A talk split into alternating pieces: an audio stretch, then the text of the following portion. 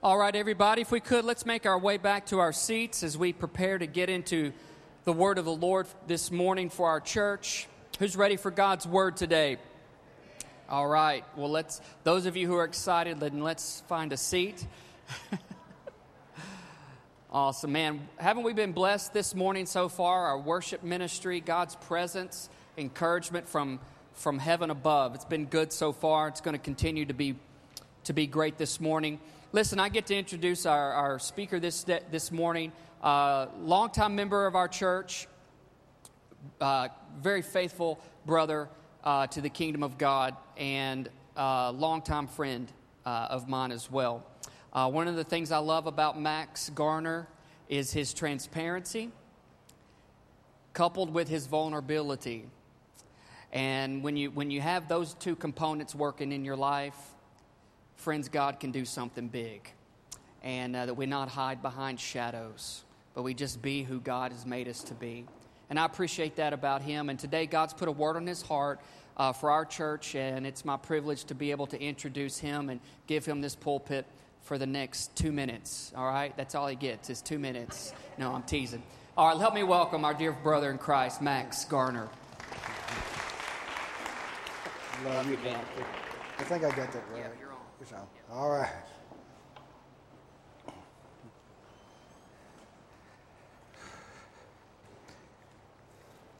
I put on Facebook this morning when I checked into the church here. Um, I'll just read it to you. Max Garner at New Life Church of Jackson. We have a guest speaker this morning. God help us. LOL. So far, I've had one of my number one fan, my sister Vicky. She says, "Oh, I hear he's fabulous." Uh, she's a prophet, so she knows. Uh, now I'm going to take just a moment. I'm not on the clock yet. I'm going to set my clock, my stopwatch. No, my stopwatch or my timer? Which one do I do? Stopwatch. Okay, started. Okay, you ready? I hope I hope you're ready. Um, you know we we never know when God is going to do something new in your life. We, most that have been raised in church, are we're sort of on this cycle where it's the same thing in and out every day, every Sunday. We live our life, we go to church, we go out to eat, we get up, we go to work, uh, we read our Bible, we feel really spiritual, we do really good. We come to church, we have that good look on our face, like I'm all right. And when the pastor says, you know, be open and honest with each other, everybody says, okay, but you're not. You know, uh, people get up and say, well, I just want to thank the Lord that uh, I've got nothing hidden in my life. I'm living for Jesus. That's not always true. Amen. It's amazing how we will, over our Christian life and experience, compartmentalize some things that we can share. Oh, sister, you did a really good job a month ago, but that outfit you wore. Now, I can share that in the right tone of voice with a distance for not getting slapped, and she would receive that because she's a grow, she's growing in the Lord and, and she's being used of God. But then there's other things if I said, uh, I told you, you go, whoa, I did not sign up for this. Uh, but I do want to thank all of you for being here this morning. My wife and I drove nonstop all the way from Midtown to get here and and we're just uh, we're just glad that you're here. Uh, I looked around. I've been preparing this message for a month, and uh, I've been praying for God to send the right people. And I looked around this morning and looked at all the faces, and there's really only one person that's not here that should have been here today. And I'm not going to tell you who that person was. But the rest of you, I prayed in. So if you're here this morning, God sent you here to hear something real, to hear something vulnerable, and to witness His great love.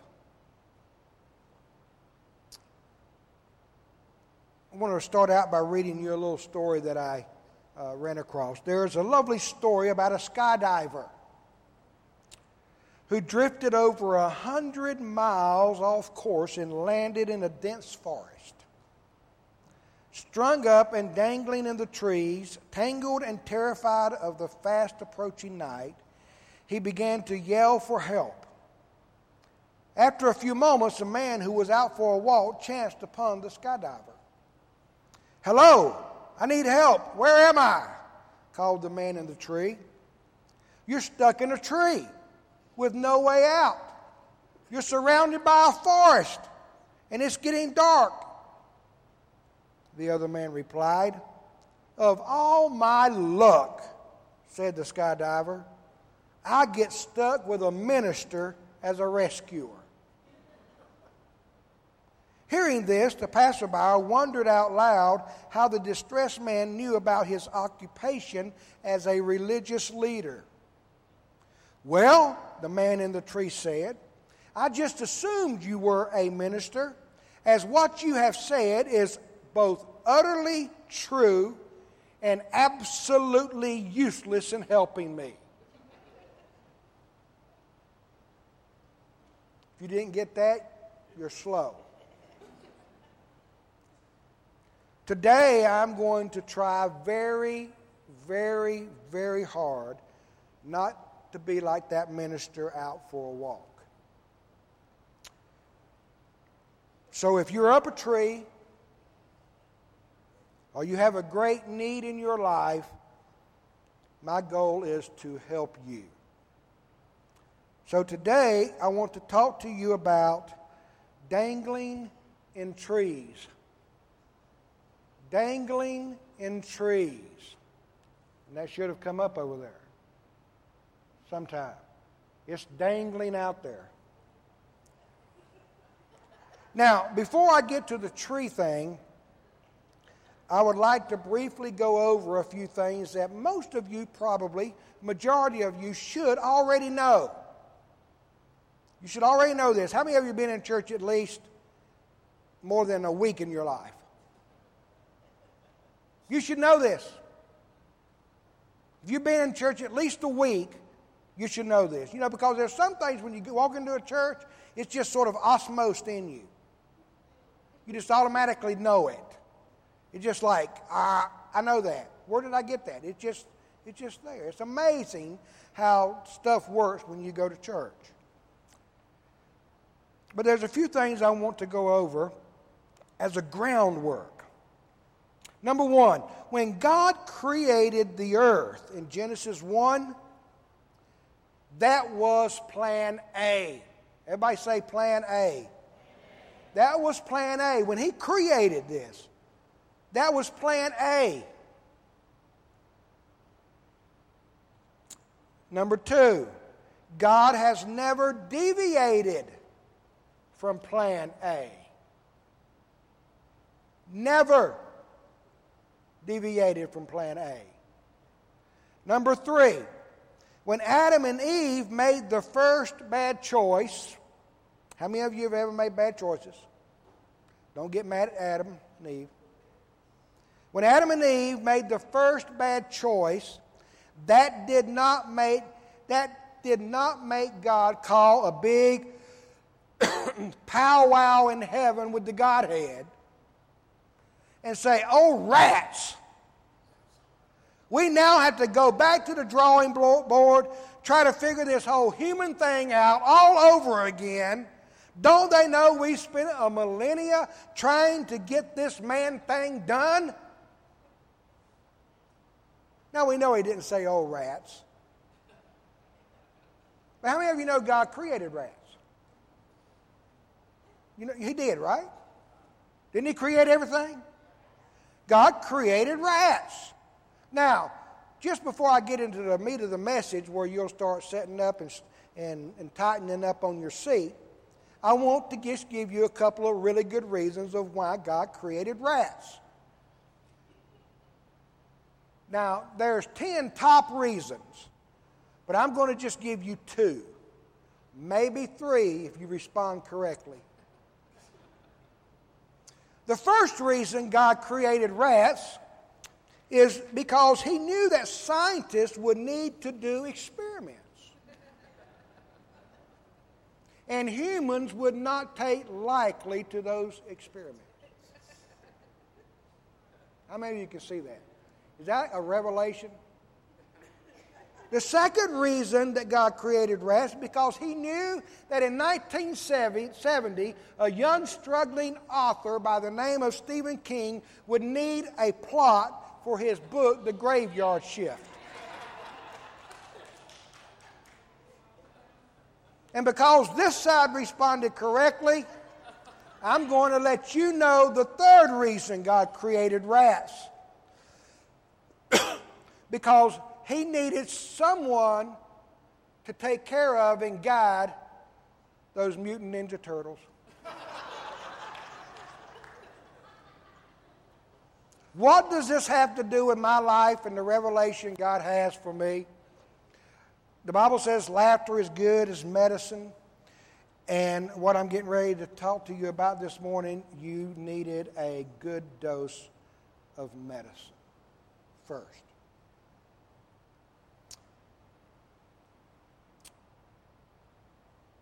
Our solid groundwork, thoughts, number four, is the plan of redemption. The plan of redemption was God's number one plan from the beginning, or should I say, from eternity past. The plan of redemption. You know, Jesus dying on the cross. That was his plan from the very beginning. When Jesus, the Bible says Jesus was the lamb slain before the foundation of the world. He also says that God knew you before you were conceived. and he still let me be conceived. We're talking about a good God. He's talking about a real good God when I look at some of y'all. Now, God's purpose was to reveal his great love for mankind. This was evident at the cross, which is a tree. But I don't want to get too fast. Let's look a little bit about what it means to dangle from some trees. Of course, the first tree I want to talk about is the cross of Christ. This tree, which held the Son of God, is the center point, the focal point, the most important aspect of your walk with Him. If you do not have a good grasp and understanding of what all the cross involves, and let it be applied in your life, then you will constantly in your Christian life deal with issues that you should not have to deal with. Now, I was raised in a Pentecostal church. My dad just finished, retired from preaching about five years ago, pastored for 40 some years. I was raised in the Pentecostal church, and they preached the cross and the baptism of the Holy Spirit and the speaking in tongues and the casting out devils and, and all these things. And I enjoyed all that. I was raised in a religious environment. And on May 1st, 1978, I gave my heart truly to Christ for the first time. Immediately went to Bible school, met my lady. Now I'm here. Go figure. But we experience our salvation and we start going to church and we read our Bibles based on who we're watching on TV to buy this devotional or that one. And some say you can spend 15 minutes in the Word a day and you'll be okay. And others will say, uh, we've biohacked that. You can now read five minutes a day. you know, and be spiritually secure. You know, the world, you look at Facebook, you look at TV, everybody's biohacking everything. They're biohacking your brain now. You can just get bulletproof coffee and you know you'll be smart. I tried it. I bought the book, read the book, bought the ingredients, made it up, about gagged. Bulletproof. It might be bulletproof, but it was gross. To me, anyway. You might like it. If you do, I got some product I'll be glad to sell you that I'm not using anymore. We biohacking anything. I saw just yesterday some young guy from Sweden with blonde hair that just flowed. He, he was beautiful. And he had a ring on his hand and he was doing all this stuff. And they created, found some, something and they put in this ring. And when you wear this ring, it, it flows through your body and, and does something and it biohacks your immune system or something. And I'm like, the world is full. We, every day you see somebody trying to biohack this or, or hack your life and, you know, just quit your job, get a Volkswagen van and make money on a computer. Now, I sort of like that concept there. I'm going to pursue it. But, but the other one's a little weary. We, we experience Christ and we live our life from day to day and we go and we become satisfied. But we need to understand and take a quick glance concerning the cross of Christ. The Messiah is the Passover lamb, the sin offering. He's the curse bearer. All of these can be found in the writings of Paul. It is amazing when you read the New Testament, especially the Pauline epistles, it's amazing how much is full of reference to the cross and the resurrection power and what is given to us through Christ. Why? Because that was the message. I don't want to hurt your feelings, but Paul didn't preach prosperity. Well, I take that back. I think he says, or one of them said, if, if, you, if you don't work, you, you don't eat. That's prosperity. I'm hungry. Get a job. Uh, well, my cousins, they, they always uh, living off of me. Tell them to get a job. The, Bible, the New Testament doesn't talk about all that stuff. The Bible talks about Jesus. It's Jesus Christ. And being raised in church my whole life and pastoring for many years, I had allowed myself to get involved in a Christian life that was full more of the aspects and the little things that will tingle your senses and intrigue your mind. And I allowed myself to get away from the power of the cross and resurrection of Jesus Christ. And believe me, my friend, if you get away from the power of the cross and the resurrection and the Holy Spirit working in your life, even though you are born again, you will have a big problem with sin, and that sin will destroy you and bring you to the brink of destruction.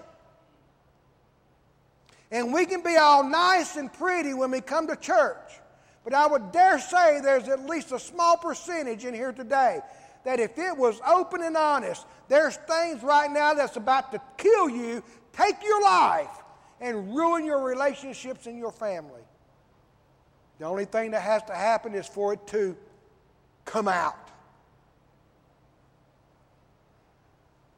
Oh, that brings up an interesting process. The whole world, the whole media, everybody's coming out. This, that, and the other. That's fine. The Bible says first the natural, then the spiritual. And I think the world, what we consider, is figuring this out faster than the Christian community. See, if there's something that God wants to deal with, we always quote those scriptures. He's patient,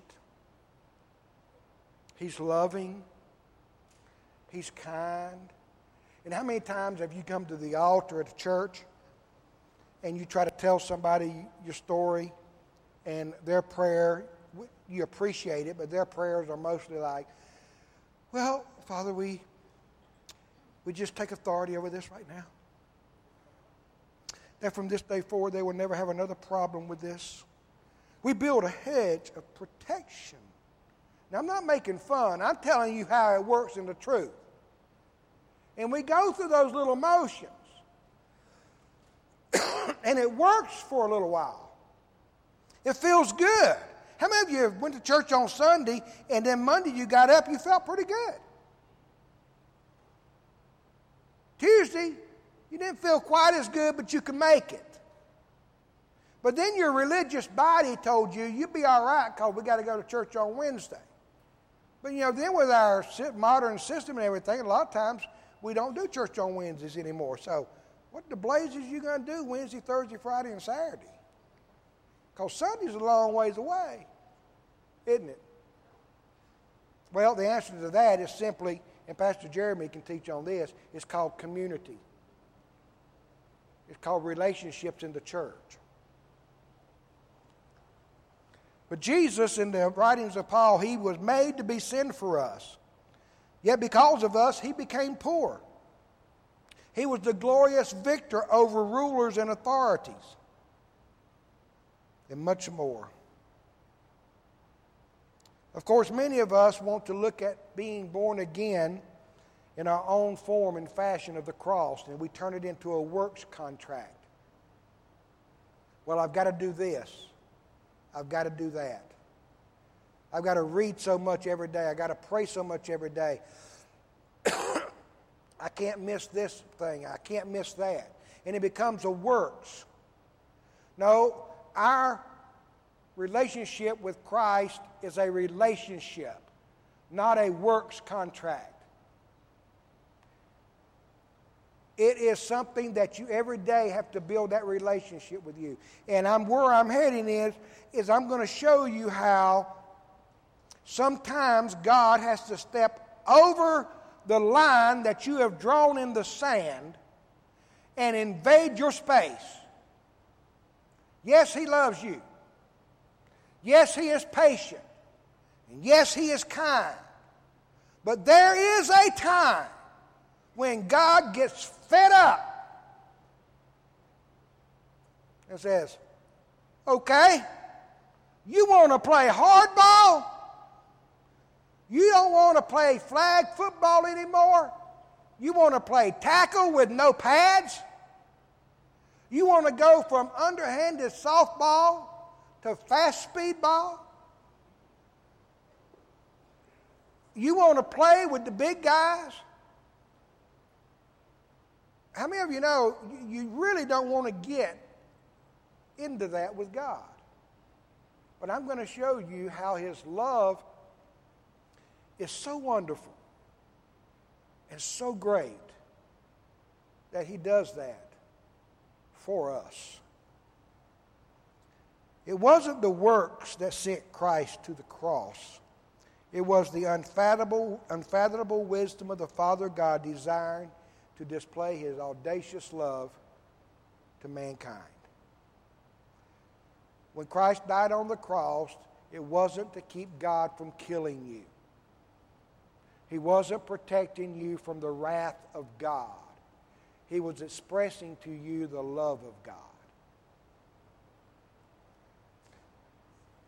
In the garden in Genesis, and I won't read it, but do you know there were two trees in the garden? Well, a lot of trees in the garden, but two in the midst of the garden the tree of life and the tree of knowledge of good and evil. Which one did God say not to eat of? The tree of the knowledge of good and evil.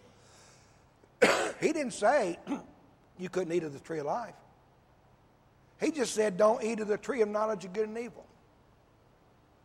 Now, I used to, and I've made a statement many times in sermons in the past, that when I get to heaven, I'm going to talk to Adam and say, Come on, man, you just had one choice. But after I've screwed my life up so much, I, I, when I get to heaven, I don't even want to talk to Adam for a while. I'm to find somebody, I'm to find, I'm to find David. I'm to find Samson.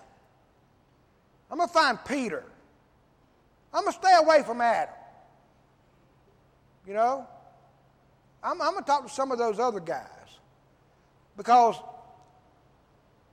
we are making the same decision Adam did many days of our life.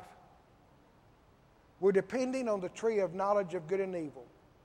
Knowledge, we get puffed up about what we know, and good and evil, we experience in the evil that the world has to offer, and then we try to cover it up with fig leaves.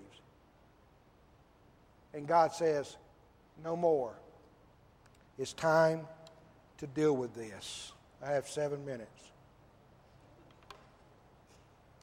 According to God's foreknowledge through the cross, He has provided another choice.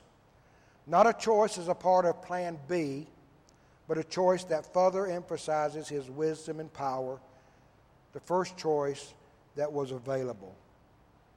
I won't read it to you, but you need to write down 1 Corinthians chapter 1, verse 18 through 25, and 1 Corinthians 2, verses 6 through 8. It will give you a beautiful example of what the cross and all this really meant.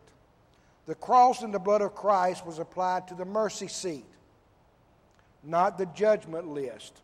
When the priest went in behind the, the curtain to put the blood, they put it on the mercy seat. Now, the mercy seat was the lid that covered up the law.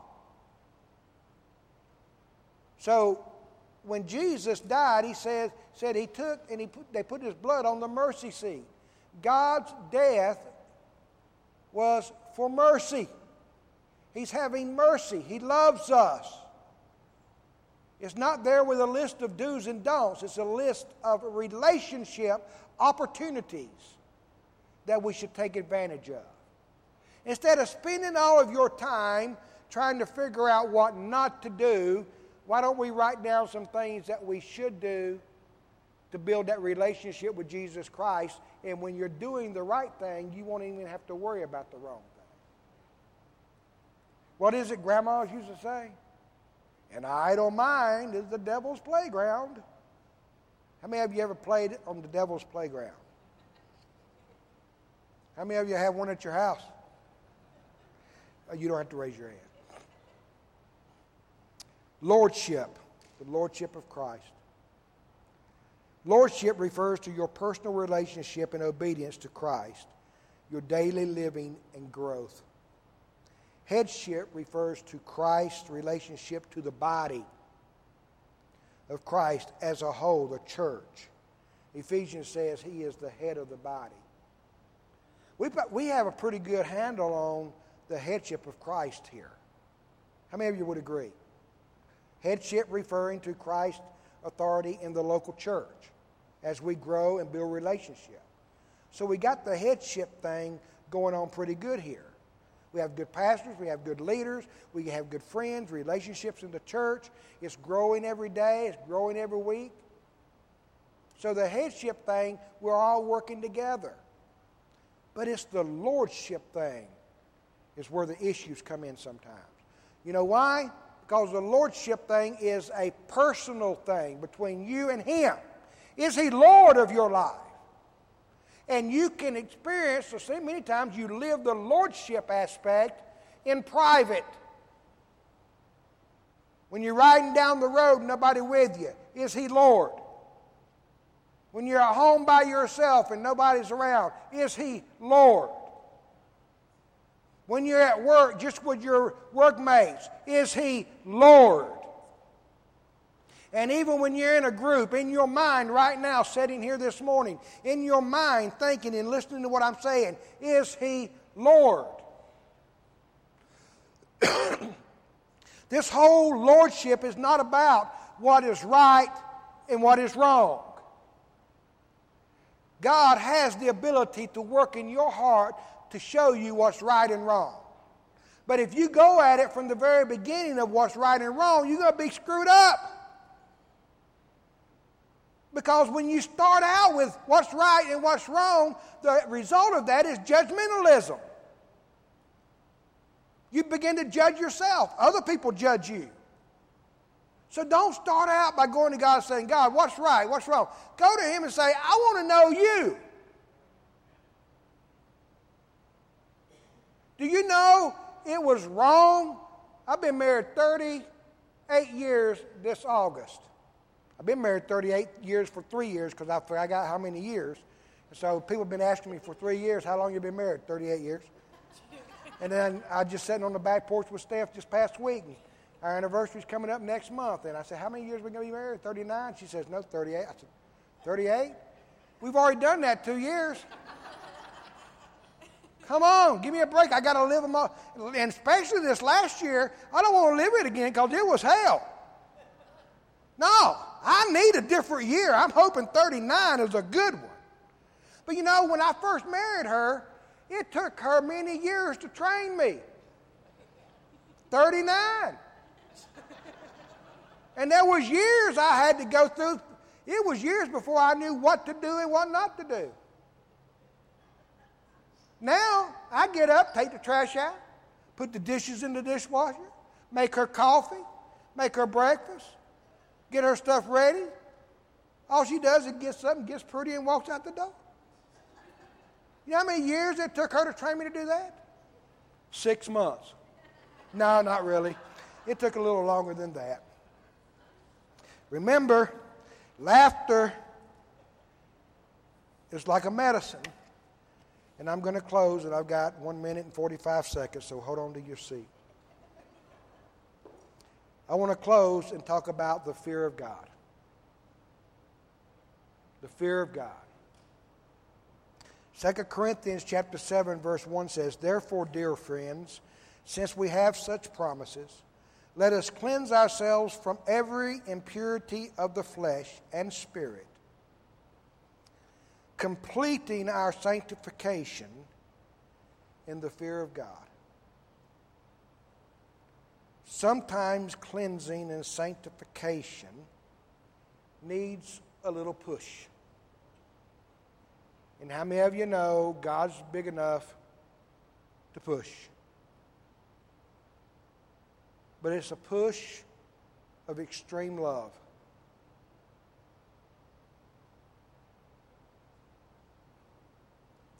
This is the testimony God has given us eternal life, and this life is in His Son.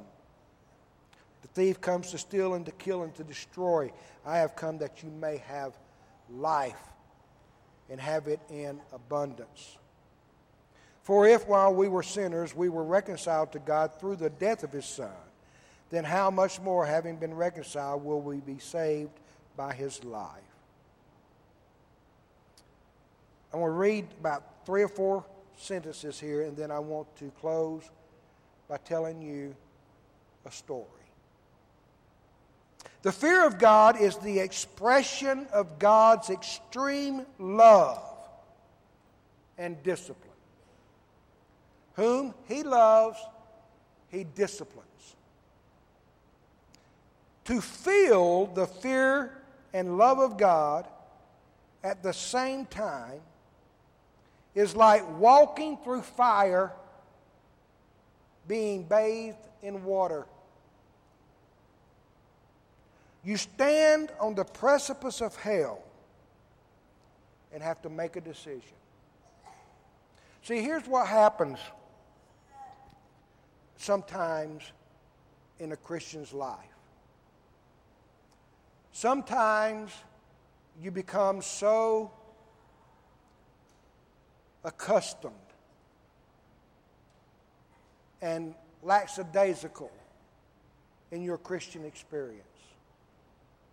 Because, hey, you've done this for years. You know that you get out of your car and walk in the door, and as soon as you walk in the door, you put on your church expression. Right? You put on the holy look, the holy face, whatever.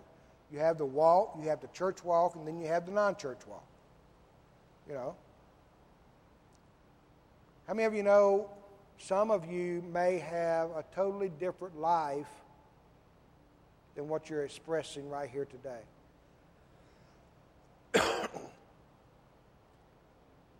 Sin, the Bible says, lay aside every sin and weight. We're not going to talk about weight today. It's too personal of a thing for me. And besides, that don't really get to the point. But sin. Jesus came and died on the cross to destroy sin. Amen? Can we agree on that? And how many of you, born again believers, since the day you gave your heart to the Lord, how many of you have ever sinned since then? Raise your hand. Okay.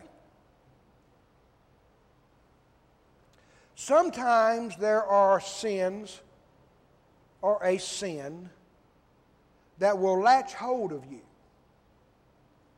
Any, any witnesses? And it will pick at you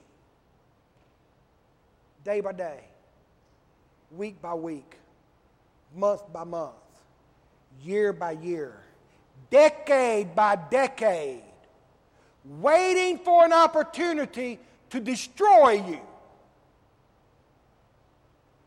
And God graciously sometimes steps in and you repent.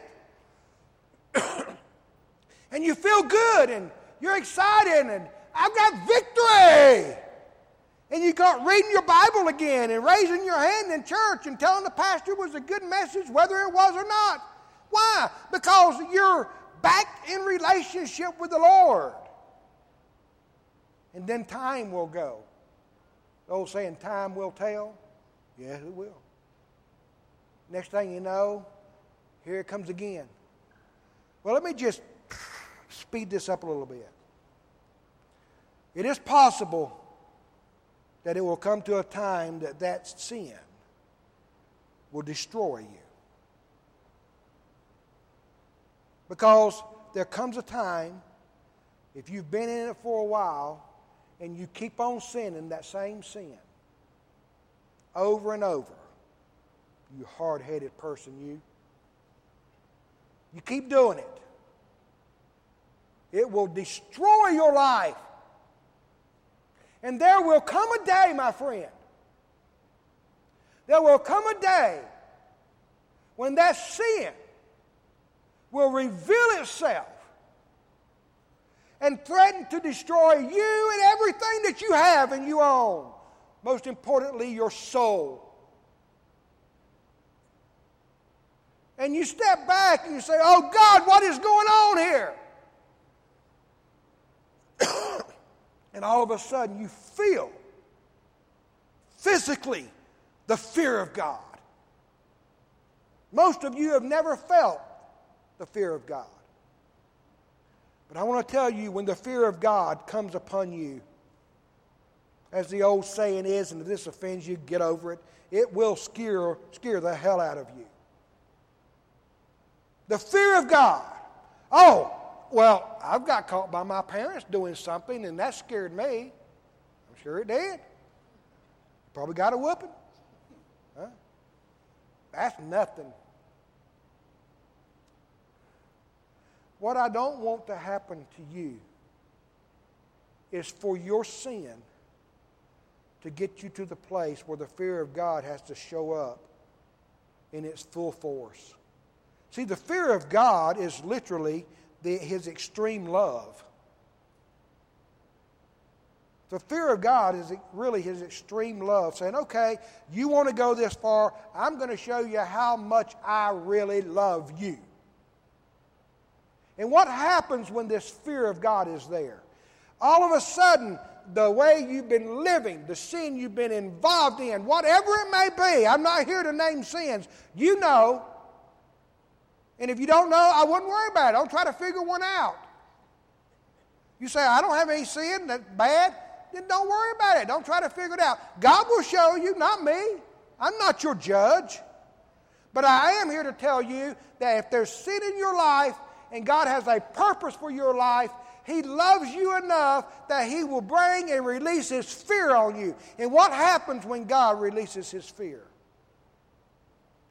As I said earlier, you'll stand, find yourself standing on the precipice of hell. And you have a decision to make. Will I jump or will I cry out for mercy? Now, let me tell you what happens when you cry out for mercy. When you cry out for mercy, God immediately, automatically brings a group of people, friends, family, loved ones, a small group of people into your life to restore you and forgive you. Then God will automatically give you two or three people that you can be accountable for, too. How many of you know when you have to deal with this kind of sin, whatever it may be, the kind of sin when God's fear comes on you? You don't need to go tell everybody. It ain't none of your business. You find somebody that you can trust. And when you do that, and they stay on your case every day, every day,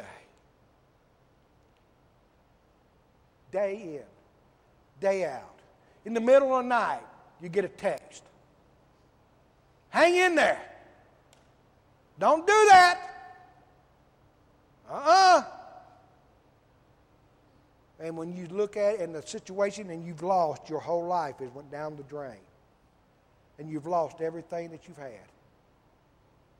And you know it's only going to be the grace of God. I want to tell you, folks, with all the love in my heart, I hope you never come to that place. But if there is a sin in your life that no one knows about and it's destroying you, I pray today and release the fear of God into your life. That it will stop you dead in your tracks and bring you to a place where you will come to the saving knowledge of Jesus Christ. Oh, did you get saved all over again? No, I was already saved. How many of you know Christians can sin? Shouldn't, but Christians can. And most of the time, we can deal with those things with a little prayer, a little fasting, a little reading of the scriptures. But sometimes, God has to step in in a major way. And I want to tell you, when He does, it is the scariest most lovely thing that you'll ever experience in your life. It's like grandma coming at you with that switch. You're scared to death. But you know there's a biscuit in the kitchen with a little fried fatback to go with it. I'll close with this prayer. And Next time, two years from now, when I preach again, I'll only go 20 minutes. I apologize, Pastor. And I still had two pages. Let's pray. Keep, O Lord, we beseech thee, thy household, the church, in thy steadfast faith and love that by the help of thy grace we may proclaim thy truth with boldness and minister thy justice with compassion. For the sake of our Savior Jesus Christ, who liveth and reigneth with thee and the Holy Spirit, one God, now and forever. Amen. I love you. Uh, you say, well, I, I just want, because I know that religious spirit's floating around. I can see it. If you're just wondering, what in the blazes happened to you? What was this message all about? I'll be glad to talk to you, but it will cost you. Steak and lobster lunch. You put a steak and lobster, then you get the details of the story that will change your life. Uh, of course, that is a joke, just in case you didn't get it. Pastor, love you.